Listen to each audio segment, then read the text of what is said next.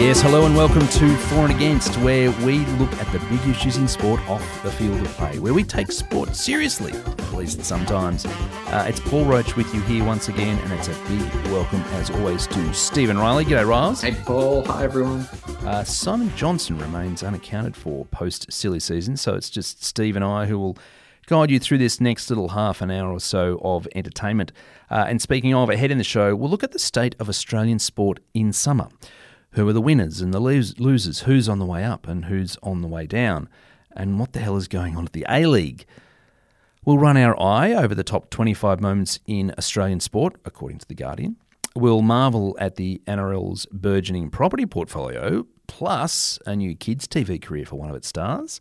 Uh, we'll also have an excellent edition of It's Not Sport, But We Like It. And, of course, we'll wrap up the show with Red Card, Yellow Card, where we poke fun at sports people who've done something silly off the field of play. So please do get involved by using the hashtag R C Y C, Red Card, Yellow Card, on your favourite social media outlet to let us know if you see any such incidents. Speaking of the socials, you can get us on X, I think I've made the transition, at for and against underscore. Uh, there is an Insta page, for dot and dot against, and the old email if you ever want to drop us a line, forandagainst, F O R A N D, against, at hotmail dot com. But for now, let's get into the show. Uh, and so, to the state of summer sport. As we start to wrap up another summer of sport, we thought we'd run the rule over the popularity of each of the big ones in the current day, see if there are any meaningful trends, and consider some of the doomsday or overly optimistic predictions relating to our summer sports. Because, Steve, I don't know about you, but there's always talk about, you know, cricket being under threat, or even the, the, the big incumbent sports always being on a, on, under threat. And I don't know, there's more need for content across all our different media landscapes. There's more opportunity for sports to get some sort of coverage, and then that, you know, inevitably puts some sort of risk, albeit small, that of, of being an interloper in the in the traditional sporting landscape. Yeah, look, I, I think uh, part of it is, you know, a genuine intellectual debate, and I think part of it is uh, a curious mix of broadcast holders trying to use off seasons to negotiate down the price that they're pre- prepared to pay hmm. for the sport in the following year. And, and and and I think you can see, you know, some of the arguments, you know, logically contain a little bit of both. You think of the cricket season that, that's just come and gone. It was, uh, oh, well, I think we referred to it a fortnight ago as a, as an in-between season, a training season, as a as a, effectively a like a practice hmm. season between the big India and, and uh, and England tours. So, you know, a Channel seven, as they've done the last few years, sort of put the boot into Cricket Australia saying, oh, you know, if we if you don't do better, then the cricket might lose its, st- its spot at the top of the tree. And it wasn't that long ago that, that you know, the same arguments were being made about tennis. Now, I think, again, I'm thinking back to a fortnight ago, we, we you know, just saw how much work Tennis Australia has done to make tennis just an absolute must-see fortnight. Wasn't always the case. So so I think mm. I think this is a actually it's a bit of a beat up and also somehow a, a good conversation. Mm. Yeah, there's a few vested interests in the talking up and talking down of sports, I suppose, is, is what you're saying. But um, what's going to take it on? What's going to be, Paul, tell me, what could possibly take on cricket and tennis and win?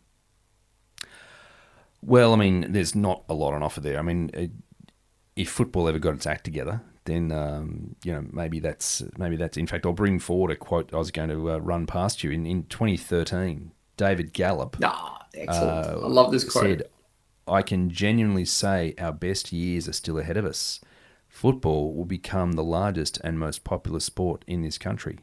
That was in twenty thirteen when he was running the A-League, when he was C E O of the A-League. So, you know, that in theory is a is a possibility, but no, it's it's an imp, it's a it's a high improbability. Oh, um, we've got to. But no, I'm you're right. But, but I think that, we got to go back to the videotape, my friend, and look up the For and Against show that followed that quote, because I think you'll find that at least one of our colleagues, and I'm prepared to to bet it was more than one, said, "Yep, yep, yep, Mister Gallup's got it right," and I'm wow. pretty sure there was at least one of us saying, "You've got to be kidding." Yeah. So kidding, in fact, that they've just given up on being the winter football sport and they've gone after summer instead to try to be the, mm. the number one summer ball sport, and they're still failing. Yeah, look, I mean, let's let's come back to football because I think that's, uh, you know, as I mentioned in the intro, there's something going on with the A-League there that's worth talking about. But, um, yeah, as I say, I was, I was ready to drag out that quote later on in the in this little uh, segment, but I thought it was quite relevant.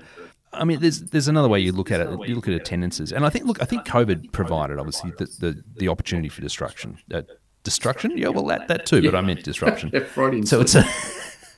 it's a I mean, it's, you know, what they call a, a black swan event, right? Something un, unexpected, and uh, you know, it's, it's suddenly it's an opportunity for other sports to go, hey, hang on, tick, there's an there's an in here. But if you look at some attendances, there's some interesting numbers here. And for broader context, I've looked at sport across all of twenty twenty-three, so we can include the um, uh, the winter codes as well. So just looking purely at attendance, and obviously this is not a per game thing. You've got to sort of mentally factor in how many games each of these sports play. Um, but A F L had about eight point one mil turn up. I think that was an average of about thirty-seven thousand from memory uh, per game. And the N R L had four point five mil turn up across twenty twenty-three. And that's uh, I think that came to about eighteen thousand per game. Now, football's an interesting one. It came in third at four mil. Now, you've got to take that with a little pinch of salt because that does include the Women's World Cup, of which one point three mil turned up in Australia and seven hundred thousand turned up in New Zealand, so two mil overall. And I got a feeling that that New Zealand component's actually included in that four mil. So, you know, remove the Women's World Cup and we're looking at two mil turning up to football, which I still find an incredibly large number, mm. by the way. Yeah. But nonetheless, basketball comes in fourth at one point one mil. Again, a little bit interesting there. That's uh, that's a pretty healthy number. They do play a lot of games, but that did make me uh, scratch my head a bit. Uh, and look, Steve, I mean, there, there's just to sort of digress. There's a couple of other numbers I'll throw at you, but in a minute. But you know, basketball that's a, that's a, that's played over the summer. That may be the kind of sport that's ready to explode. You know, there's a big N B A following here. The N B L's worked hard on their product. Um, you know, we had Paul Smith, who's a co-owner of the Sydney Kings, come onto the show uh, a little over twelve months ago. We interviewed him in the lead up to them playing the first ever da- uh, game on Christmas Day. It was a really interesting chat we had with him. Um, so, you know, they're, they're, they're, they're trying, you know, little things like that. So, you know, maybe basketball is a is a kind of sport that could step up. And look, you know, I've got a son who's just started at a new school, and and basketball's, you know, a lot more popular than what it was when I was in year five across that across that group of kids, that's for sure. Um, Look, I think it, it comes uh, back a little bit to what we're measuring. Are we measuring T V ratings, or, or are we measuring the likelihood of an eleven-year-old wanting to play the sport? And, you know, if, if, if we're really, if we take a step back, you know, the, the second goal is probably the more important one. And I, and I think, you know, we've got a few sports in Australia that um, I think sort of live this contradiction. Netball's one of them, where you have this mm. incredible participation, uh, and it doesn't translate. It's never translated to T V ratings, and I don't know why mm. that is. They've tried all sorts of fancy uh, angles and variations and fast five and fancy graphics. They've never quite nailed it. And when you see, and we'll talk about it later in the show when we talk about the, the most iconic sporting moments, women's sport is having a moment, and netball, for some reason, isn't cutting through as one of those mm. one of those things. Um, I th- I think that junior soccer is interesting, and I, I sort of deliberately said that for a second just to point out that kids play a lot of football when they're round ball football when they're young, and then uh, go somewhere else at about the age of eleven. Um, mm. One other one that I think is an interesting one that's never had great T V is surfing. You know, there's three and a half million surfers around Australia. And oh, it's just not something that's ever translated to to, uh, to to good T V and good T V ratings. But they don't care. As far as they see themselves, they're a participation sport. That's an awfully large number of people who, who you're saying are into surfing. Well, it, you know, it's it's uh, it's a it's a participation number. It's not an attendance number. Mm. It's a, you take a, yeah, okay. you know, the whole population that lives around the edge of this great southern land, and Which apparently there's a you know, three and a half million of them who go for a dip. Mm. Maybe, you know, mm. I, I, look, I didn't I didn't check the numbers, Paul. I apologise. I'll I'll go do it myself next time. That's right. Signed off by K P M G. Yeah, I mean, and look again, I, I think that, I mean, your point's right about participation. I think that's a little bit um, harder to come by the number, or maybe easier to massage the number, mm. um, whereas yeah. the attendances are probably n- nicely representative of the health of the the, the commercial end of the sport. Um, and I think that that dictates, well, that contributes very significantly to whether that sport still maintains its place at the heart of, in this case, the Australian summer. I mean, you know, the Australian Open, you mentioned earlier there, Steve, they had over a million people who came through the gates uh, just in the recent tournament. And look, even the even the Grand Prix, Melbourne Grand Prix, it had one hundred thirty thousand people turn up on the Sunday in twenty twenty-three. Apparently, uh, that's the biggest standalone sports event in the country since the two thousand six Victoria Derby. I assume that's that's correct. And that's going to be repeated in twenty twenty-four. The, the place sold out in, in a matter of hours. So I think it's fair to say that the potential disruption of COVID has sort of been dealt with, and we're back to where we started in many ways. Yeah, I think so. I, I tell you one thing that's changed a little bit. Back when I was a kid, we used to watch the golf on a Sunday afternoon. You know, champions oh, God, like Roger Davis and Peter Senior with his funny little hat. Um, oh, yeah. And and it's interesting to me um, with the the advent of of Foxtel and K O. Um, yeah, you can watch the U S P G A tournament from somewhere in the world or European tour, and the Australian Open, Australian P G A. We are desperate to get a Cameron Smith in the house, and he came this year, and it did all right, but it didn't kickstart the season. It was a one-off four-day. Actually, he did. Sorry, it was a two-off. He did two tournaments back to back, and then golf disappeared for the rest of the year, rest of the summer. Um, mm. Yeah, the, the, the sports. We're back to you can't take it for granted. What's going to stay on top? Um, sometimes you just need mm. a champion, a personality, uh, a, you know, yeah. a Greg Norman. Um, but if they go, hmm, watch out. And I think that's the point that I was maybe trying to arrive at in, in you know in the intro. So I, it's, it reminds me of that quote, which I'm not going to get right, but it sort of relates to technology. It might be a Bill Gates quote, something along the lines of "We, um, we help me out here, Steve. We underestimate the what's how much change is going to occur in ten years, but we overestimate our, what, what's going to happen in, in the next two." Yeah, but it's more profound when you say it the other way around. Yeah. Yeah, give it to me. That that we we um, I know you threw me. We we underestimate what's going to happen. No, we in overestimate years. What's going to happen in the next two years, and we underestimate yeah. what's going to happen in the next ten. Yes, that's sounding a lot better. Yeah. So you know, we sit here and go, "Well, basketball might come good because on you know there's a bunch of eleven-year-old kids." But to your point, Steve-o, you know the, the the the trend line can happen very very slowly over a long period of time, and and you know the A B C doesn't carry golf on a Sunday afternoon anymore. Yeah. Um, Yeah, anyway, it's interesting. And look, I think um, just to sort of round this one off, we, we do need to look at football because, as you say, Steve, they've uh, abandoned winter some time ago, I think now, and uh, are a summer sport here in the country. A, so they're not competing with the other football codes. B, so it aligns with the European football seasons. And I'm sure there's a C and maybe a D and an E and an F. Um, but speaking of Fs, they've certainly had something of a fail. How do you like that? Um, the, so the, the Gallup quote there uh, about how the great that was, they were going to become, that was in twenty thirteen. And now the A P L, the Australian Premier Leagues, which was hived off from the F F A, or Football Australia now, in I think it was about twenty nineteen. Uh, so not dissimilar to the Premier League back in the nineties. The clubs were looking to take control of the uh, the, the top the, the, the top flight. Um, so, yeah, so the A P L is apparently imploding. Uh, it shed about half of its eighty-strong workforce across the holiday season. Their digital content hub, Keep Up, uh, is apparently not keeping up at all. Uh, and both the Knights and the Glory, I think I'm correct there, are looking for owners. Um, so, Steve, this this is the sporting problem child of the summer and indeed possibly the year. And this is all despite all the goodwill from the Women's World Cup as well.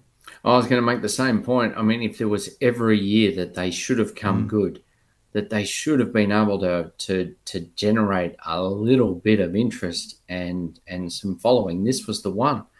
So that it's it hasn't worked. Look, I'm not I'm not quite sure what to do with it. It it it makes you think of when we talked about basketball.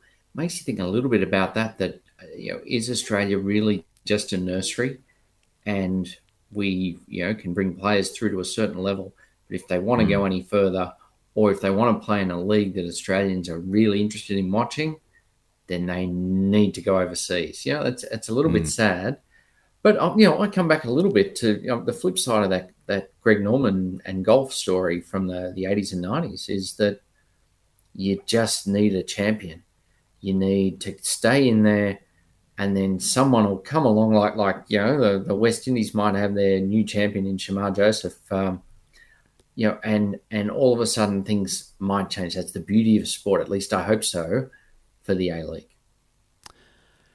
Maybe you've hit on something there, Steve-O. Maybe uh, the sports that get the prominence, the big prominence in this country, are sports where you don't have to leave the country to be good.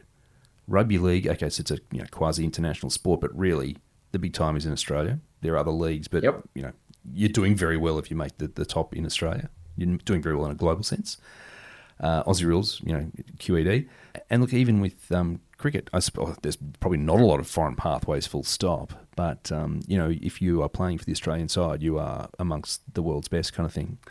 Whereas, yeah, football, as you make the point very well, basketball, you know, the creme de la creme is overseas. At golf, it's the same kind of thing. I mean, you can be a name here in Australia, but you're playing overseas. So yeah, maybe you've maybe you've hit on something there, Steve. Maybe you've maybe you've found the answer, the great question to the life, the universe, and everything. Don't act so surprised. It's over, yeah. Overseas codes. Yeah. Yeah, look, it'll be interesting to see how the, the A-League unwinds from all that. Did, were you even aware that there was a United round? That A-League had a United round recently? Um, I think it was sort of towards I, the end of Jan. Unapologetically, Paul, no. No, I only found out about it after the event. So, you know, there's some work to do there on the promotion of the game.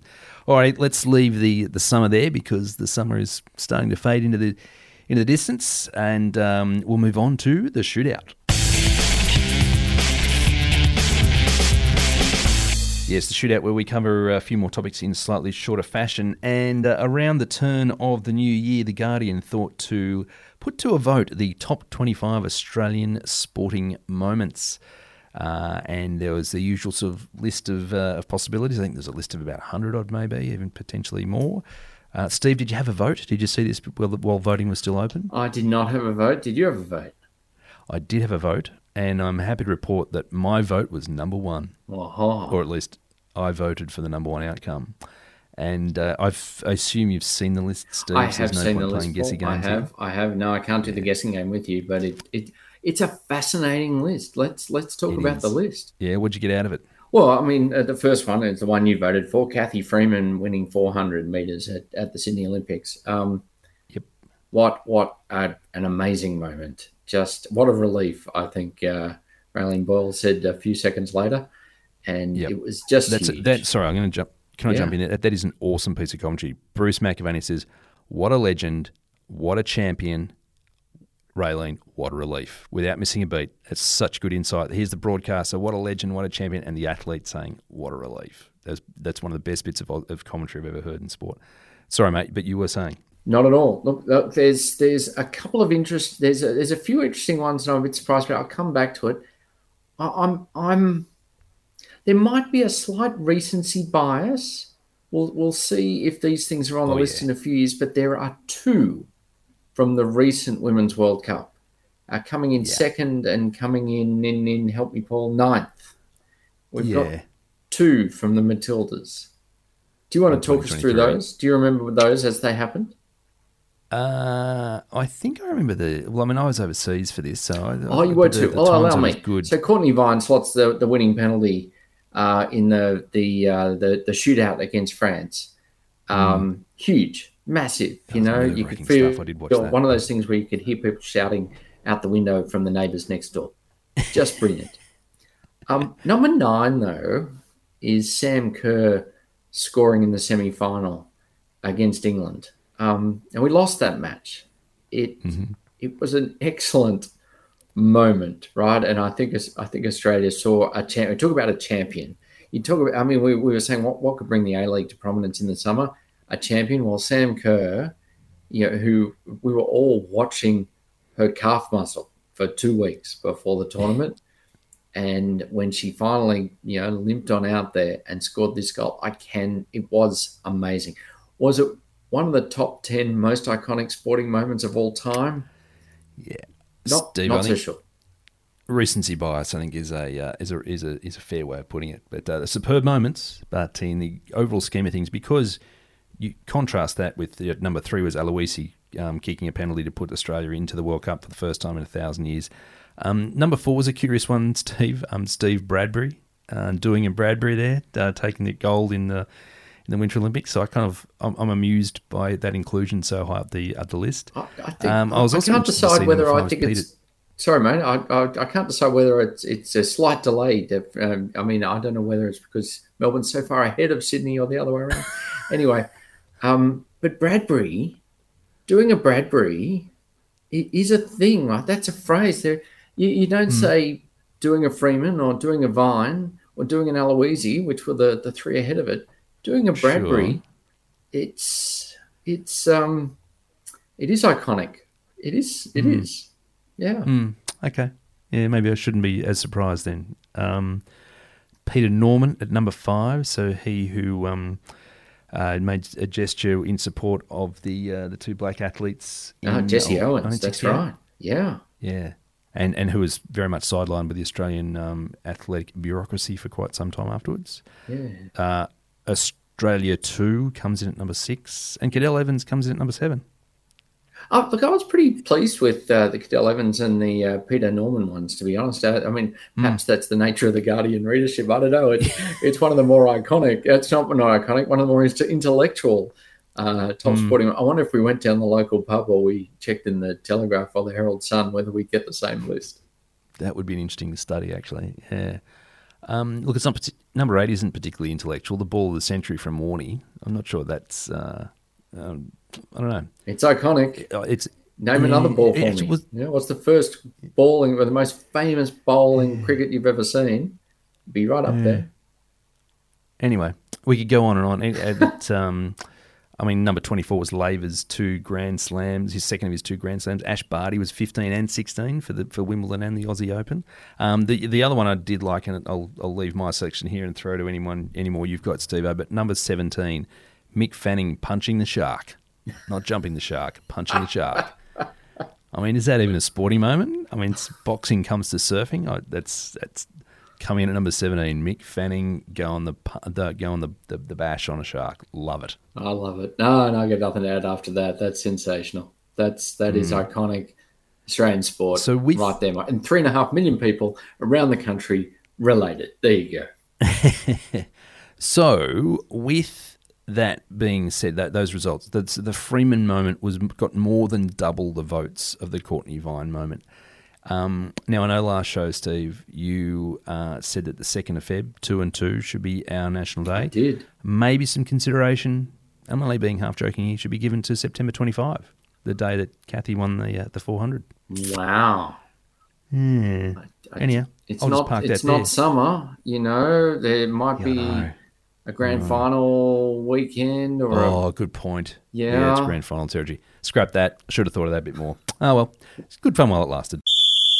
Uh, look, I just I just want to get a, got a bit of a rant here, Steve. Just want to get this off my chest here on the shootout. Uh, Bathurst. Bathurst, Bathurst, Bathurst. Now, you've been to Bathurst. We've been to Bathurst. I uh, had a lot of fun up there, Steve. The iconic mountain, that one race of the year, that one thousand kilometre race. Yep. Man and machine all yep. day going round and yep. round and round. Yep. But, but, but, but, supercars in their wisdom have decided to milk that cow just a little bit harder, and for the last few years now have held a five hundred kilometre race early in the season. In fact, it's a se- the season opener. It's, a, it's on a roundabout now, in addition to the traditional one thousand kilometre one that's held uh, typically October and has been November, I think, once upon a time. Uh, now, this one thousand kilometre race has been going since nineteen sixty-three. It has mystique, and we need to protect the sanctity of that event. You need to not race the category at the mountain other than the one thousand kilometre event. It's bad enough that once upon a time it was a standalone race and you just race for Bathurst. But now, and for some time now, it's been part of the championship. That's bad enough. But now you've got two races at Bathurst, and I'm not a fan. Now, I realise the horsepower is well and truly bolted on this one, but I just wanted the world to know that I'm not happy. And if you're an old fuddy-duddy motor racing fan like me, you've got a friend. Oh, look, I'm, I'm with you, Paul. This is outrageous. This is like, like playing, you know, a, a, a tennis tournament at Wimbledon, you know, a few months, you know, before or after the, the, the proper one. This is exactly. This is like playing another golf tournament or at Augusta National and Twice, saying, you know, yeah, it's not yes. the Masters, but it's, you know, it'll be just as good. No, it's not, and it diminishes both. Yeah, and as much as I'll get a bit of a flippant tone of voice as I say that, it's in part because I'm scared of your reaction. But, uh, yeah, I mean, that's, they're perfect parallels. You know, that, that They're locations that are, you know, almost spiritual places where sport happens, and you they're, they're annual events, and you you leave them alone. Um, I, it's interesting, actually, though, that they're sort of turning into this a bit of a gather round uh, of motorsport, because it's not just the uh, the five hundred K supercar race. The week uh, is it prior to that? Yeah, the week prior to that, the weekend prior to that, is the Bathurst twelve hour. And the Bathurst twelve hour, sort of on again, off again, has been going for, might, might even be thirty years. Mm-hmm. I got, got a feeling ninety-four it first started. Um, so they're, they're turning this into the Bathurst Superfest. So it's a ten-day festival. There's the build-up to the uh, the twelve hour, and then and there's a week of sort of community events, and then the, the V eight supercars ship in and do their race. So uh, yeah. Interesting to see Look, how that is. I never minded the twelve hour. You know, to me, that was a, a different... different enough that it didn't sully or diminish, right? It wasn't the V eights going around. Yep. It was yep. a different set of cars, arguably. Well, I don't know if it's a different crowd or not, but if, oh, if to a degree, it, yeah, for sure. Yeah, yeah, yeah. I'm not, I'm not complaining about the twelve hour as much, because I'm sort of with you. It is, it's a different event. It's just the the V eights doing the doing Bathurst twice. Not happy, Jan. Not happy. And uh, moving on in the shootout, uh, rugby league. Now, never work with children or animals is the saying in showbiz circles. Well, uh, Knights fullback is Knights, isn't he, uh, yeah, Steve? Yeah, and yeah. reigning Dalian medalist, is that right? Oh, Kalen Ponga? Yeah, yeah, that's him. Yeah, yeah, yeah, yeah. He took that one little saying one step further recently, stepping onto the set of iconic children's T V show Play School and working with stuffed animals. Um, stuffed animals in the form of Big Ted, Little Ted, and some Johnny-come-lately going by the name of Morris. What? Were you aware there's an... Yeah, Morris. That's what I said, Steve. Morris. Yeah, there's another... There was three Teds. I was very put out. I only knew of Big Ted and Little Ted. Now, suffice to say that those Teds didn't really give Kalen a lot to work with, but at least they made him look, well, well good, you know. Um, he, Kalen did seem to hit his straps, though, more in the second half uh, of the book, that is. Uh, the book being The Speedy Sloth. Um, so it was a very interesting um, hit out there from Kalen. Um, to give some context to those that haven't taken in place the uh, Play School for, for quite some time, such as myself, uh, it does seem that they now farm out the storytelling duties to to celebs, for want of a better term. I presume it's a good revenue spinner for the A B C. I mean, you'd have agencies the country over trying to get their people onto the, uh, the storytelling gig on on the on Play School. Uh, so other celeb storytellers of late have been uh, comedian Mel Buttle, Cat Empire frontman Felix Ribel, I believe, and uh, T V chef Miguel Mastre. So, um, Steve, did you take in uh, Kalen's work on Play School at all? Look, I didn't. I, I must say, of, of all things, I saw it on social media, and, oh. and most of the comments were a little bit surprised that he could read so good. Uh, but, um, you know, that's, that's a bit harsh, I think. Good on him. Good on him. It's uh, it's good to see. Mm.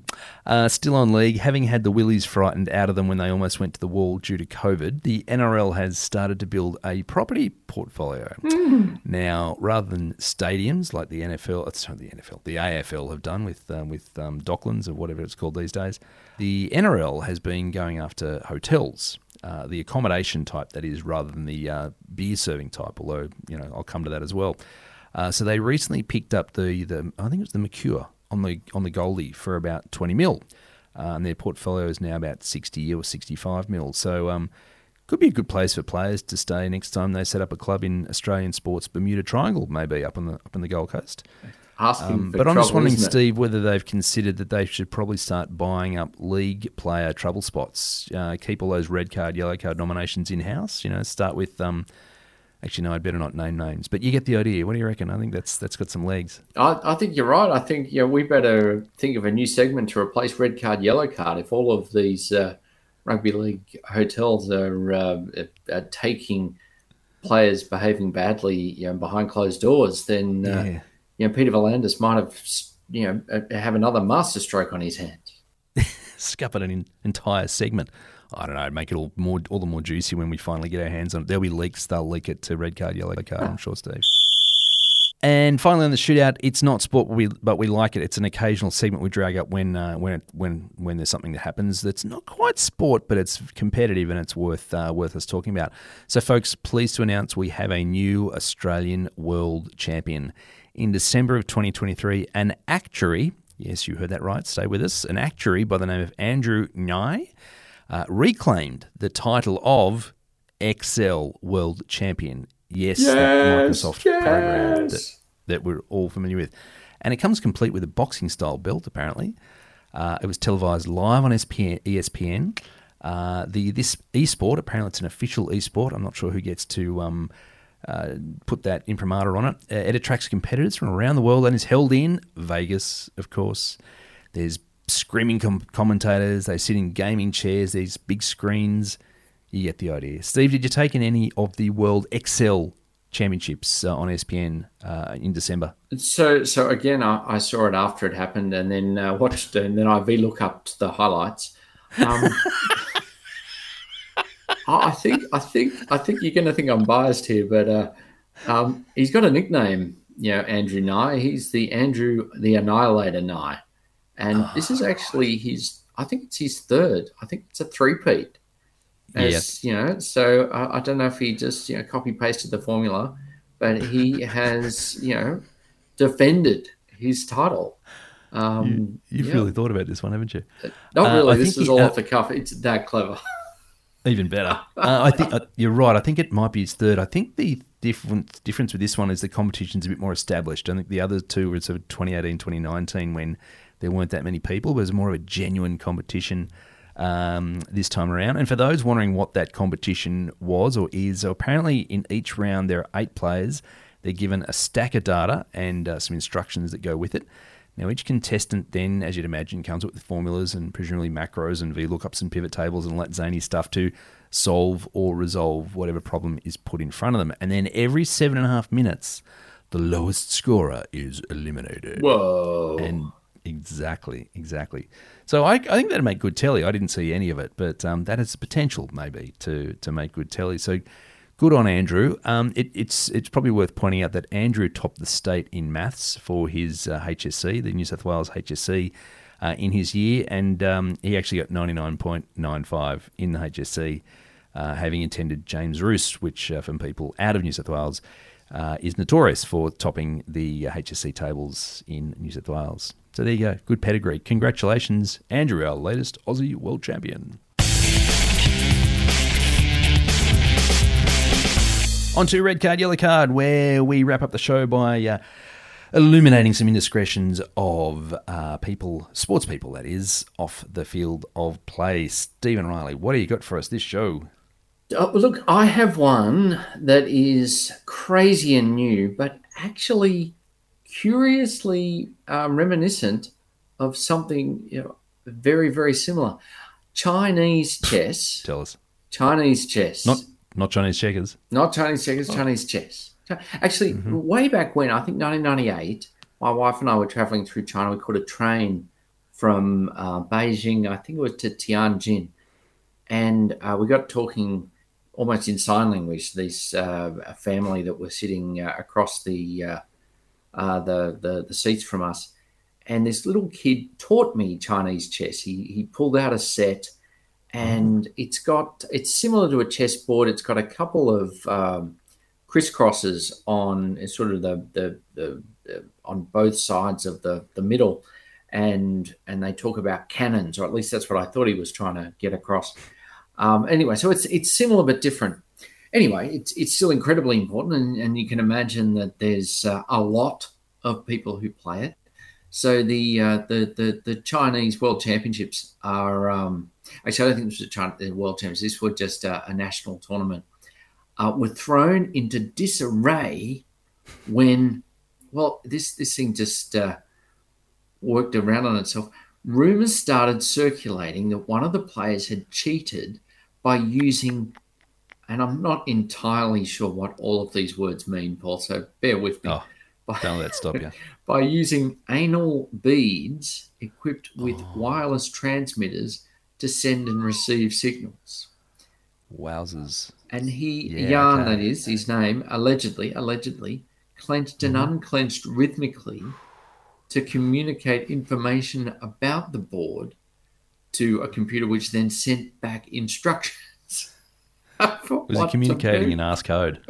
Well, you, now you're thinking, that's enough. That's enough. That's what you're nominating for. No, that's not, Paul. That's not. God, because later that night, he did win on, to win the tournament, but he was stripped of his title because um, he has gone home, gone back to the hotel, and had such a big party that he's ended up, apparently, allegedly, at least according to the authorities who stripped him of his title, he's ended up defecating in a hotel bathtub. Now, obviously, those beads made things a little bit hard to control back there, oh. and it was a complete accident. But and if it had happened in a rugby league-owned hotel, we'd be none the wiser. But it happened in China. He's been stripped of his title. He's not happy. I'm so glad we're all the wiser, given it happened in China. Oh, yeah. Wow. Yeah. Um, right, let's move swiftly on. So should you say yellow, red oh, card maybe? A, it's got to be a red yeah. card, please. Okay, all right. Jono, come back. Please come back. you know, um, he would have he would have enjoyed that even more than I did. Yeah, nominating yeah, that one. I think, I think you're probably right, actually. Uh, so my one, it, look, it's a month or so old now. But part of the value of red card, yellow card is the timely uh, re-illumination of misdeeds that think they've sort of ridden out the news cycle. So given the A F L season is just around the corner, I thought it'd be worth regurgitating the minor P R disaster that befell Collingwood uh, in sort of mid-January, I think it was, when they released a video uh, of Jeremy Howe, one of their players, showing off some new training facilities at uh, at Collingwood. Home base got a bit of an upgrade, uh, read the the, well, the tweet. Am I, am I still calling them tweets? I mean, the Twitter is now X. Are they still being called tweets? I think they're I posts. Verbi- Carry on, I'll get back X. to you. Yeah, okay, please. A bit of live research here on uh, For and Against. Uh, yeah, so home base got a bit of an upgrade, read the post on X. Now, the problem was it was the old netball court from the now-defunct Collingwood netball team. It even still had hoops at either end, so the body wasn't even cold. Uh, now, questions were asked uh, as to, you know, for example, whether the Pies benefited from funding designed to support women's sport. Now, whether or not that's actually the case, we're not uh, drawing comment on. But, um, you know, irrespective of where the money came from, it was a heck of an own goal from Collingwood, and indeed, certainly most of the comments on social media suggested that that was a, that was a widely held view, that they were kind of... Eh, bragging is maybe too strong a word, but they were certainly dancing, uh, kind of literally, um, on the uh, on the old netball court that uh, they decided to to chuck in. Uh, look, it's a good thing that uh, you have Collingwood fans and you have anyone but Collingwood fans. So, you know, that side were already, and here's the uh, the, the vernacular for you, posting mm. on X. It's a post. Yeah. Okay. Posting. Yeah. Okay. Or, no, that, um, that so, post. It's a post. Yeah. Or a repost. Gotcha. Yeah. Oh, well, indeed. Okay, mm. thank you for bringing me up to speed there. Uh, so I'm oh, look, I'm going red for Collingwood there. I think it was a bit uh, cheeky and and inconsiderate. Um, yeah, yeah. Bit sort of not very not very self aware. Yep, yep, number yep. of things. I agree. And you know so, what? If they'd actually pulled their weight, netball would have been a big summer sport. Oh well. Exactly, exactly. So it's been killed off. That, that's why these footy teams bought up netball teams to kill it off to make sure it wasn't a threat. We've there's, figured there's it out. Conspiracy the conspiracy. For you. Got him. Exactly. Alrighty, so with that red card for the Collingwood footy brackets netball, rest in peace club, uh, that brings us to the end of another edition of For and Against.